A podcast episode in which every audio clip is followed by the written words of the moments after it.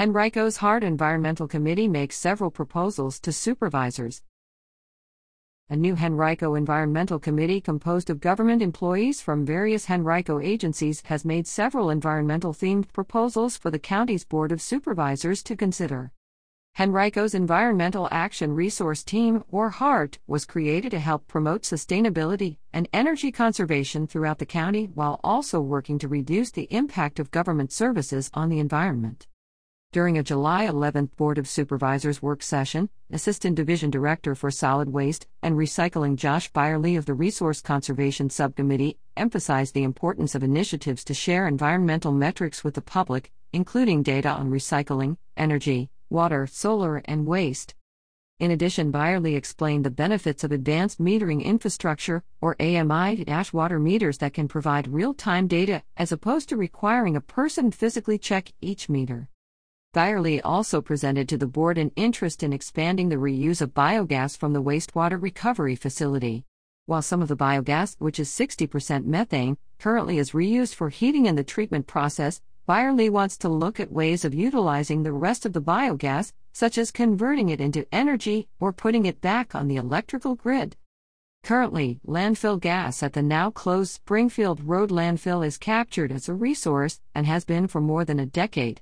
More than 3 billion standard cubic feet of gas equates to 143,000 megawatt hours of electricity and more than 60 million pounds of methane, said Byerly, citing the statistics for the last decade. There is a roughly $10,000 revenue benefit to the county from this project, he said. The county owns 6,300 acres of forest, or 4% of the county's landmass, Deputy County Manager Stephen Yob noted. There are companies that will pay for the carbon emissions sequestered in forests, Yob explained, and county officials are currently exploring that option. Henrico Department of Public Works floodplain manager Kristen Owen of the Water Resources Subcommittee recommended to the board the installation of riparian buffers, natural vegetation placed near water to protect it from pollutants and erosion. The Lake Henning project will involve planting trees to improve water quality and putting up educational signage near the Western Henrico Government Center off of the East Parham Road. Yob followed up with the board to explain that the county zoning ordinances encourage conservation by allowing developers to earn incentives for conserving energy and water or implementing green roofs.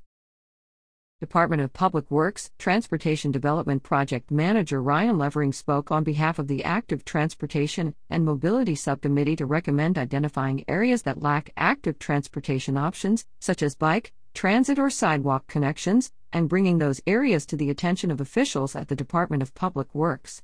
Levering also recommended creating a resource that educates citizens about existing transit routes and how to travel without a car safely and lawfully. I think our subcommittee would love to see increased programming in schools or at recreation centers, things like that, that maybe discuss safe biking from an early age, especially as we have more bike lanes and more trails and things of that nature added to the county, Levering said. In addition, Levering talked about improving facilities for cyclists and pedestrians by adding repurposed school lockers as storage lockers and bike racks to what he called end of trip facilities, like the Western and Eastern government centers. For instance, if a person rode the bus to the courts, he or she would have a place to store their personal belongings, explained Levering. The county's native species guidebook is being updated and expected to be completed this month, said Henrico Extension Office Extension Agent Kim Edmonds, co chair of the Green Space and Recreation Subcommittee. County offices and departments are collaborating to source the new and updated information.